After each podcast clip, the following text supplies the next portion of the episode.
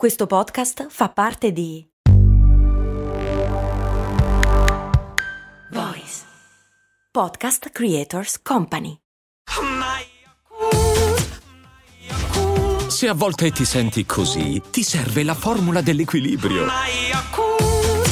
Yakult Balance, 20 miliardi di probiotici LCS più la vitamina D per ossa e muscoli. Bentornate cari ascoltatrici e cari ascoltatori a una nuova puntata di Cose Molto Umane.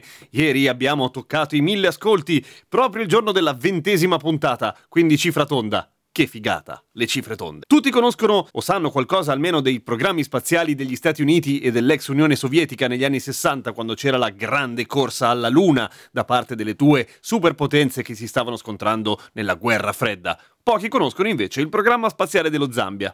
E ci credo. Ma lo Zambia ha avuto un suo programma spaziale. Poco prima di ottenere la sua indipendenza, lo Zambia si lancia anche lei, lei o lui, lo Zambia nella grande corsa allo spazio e vuole battere le due superpotenze mettendoglielo sotto la coda e andando non sulla Luna, ma su Marte direttamente. Il promotore di tutto questo è un genio che si chiama, e non lo dico senza ironia, che si chiama Edward Makuka Uncoloso, cioè il presidente dell'Accademia Nazionale della Scienza dello Zambia di quegli anni. L'idea non era solamente quella di battere eh, gli altri paesi e dimostrare che anche lo Zambia non aveva nulla da invidiare per quanto riguarda l'aspetto scientifico, ma voleva arrivare su Marte per evangelizzare i marziani che si supponevano essere persone rozze, un po' primitive. E allora Makuka organizza il suo staff. Ci saranno delle persone a terra che si occuperanno dell'allenamento e di studiare tutto quanto riguarda la scienza dello spazio, si chiama così, e poi il vero e proprio equipaggio della navicella. Tutte queste persone Makuka le chiama col nome più figo che la storia abbia da portarci.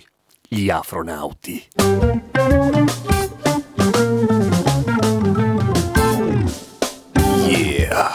L'equipaggio della navicella è composta da una diciassettenne ragazza, Mata Mwambwa, due gatti che faranno l'allenamento spaziale anche loro e un missionario, appunto, che ha il compito di evangelizzare i marziani, ma che ha anche la specifica istruzione da parte di Makuka di non insistere se i marziani sono resti all'evangelizzazione.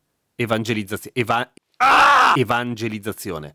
Quindi più avanti di alcuni. Cioè, ma Cucca non era il tipo che ti avrebbe suonato la domenica mattina per evangelizzarti, anche se eri su Marte, tipo, bravo Macuca. Macuca, con l'aiuto del governo, organizza e costruisce un vero e proprio campo d'addestramento, con tutta una serie di attrezzi per abituare l'equipaggio a quelle che saranno le accelerazioni spaziali e la mancanza di gravità. Fondamentalmente i macchinari sono due. Uno, un bidone di petrolio vuoto che viene lanciato giù da una piccola collina. Due, un'altalena fatta con uno pneumatico. Questa per l'assenza di gravità. L'astronave è quasi pronta e anche battezzata, si chiama Dikalu, è un tubo di 3 metri per 2 fatto di alluminio e rame che ancora il motore non ce l'ha, ma quello si trova. Il lancio sarà il 24 ottobre del 64, proprio il giorno dell'indipendenza dello Zambia, per cui grandi festeggiamenti, ma il governo coniglia e si tira indietro. Ovviamente Makuka è disperato, per cui chiede quasi 2 miliardi in sterline zambiane a piccoli investitori. Piccoli, non so quanti soldi siano, ma sembrano tanti. A piccoli investitori privati e soprattutto chiede 7 milioni, quindi un po' meno, sempre di sterline zambiane all'UNESCO, che manco gli risponde.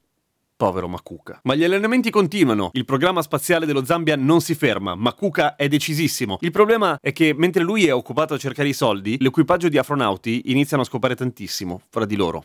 Proprio troppo. A un certo punto Mata Mwambwa, che ha 17 anni, rimane incinta e non si sa bene di chi. E i genitori la vanno a prendere e la riportano a casa e non la fanno più andare nello spazio. Ma la vera botta, perché qua non finisce proprio tutto tutto. La vera botta arriva nel 69, quando quei bastardi degli americani riescono ad arrivare alla Luna. Gli astronauti sono veramente, veramente delusi e abbandonano i propri alloggi e se ne vanno, camminando in controluce verso il sole al tramonto africano.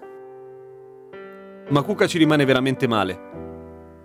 Ma quest'uomo ha un pregio, perché una cosa è una cacata, l'altra è una macucata e oggi vorrei coniare con voi questo termine. La cacata siamo capaci tutti di farla, ma la macucata è quando speri veramente tanto di fare qualcosa di incredibile gettando il cuore oltre l'ostacolo. A volte la macucata viene pure. Questa è solo la più famosa e non è riuscita, ma potreste combinare anche voi un giorno una gigantesca macucata se ci credete veramente.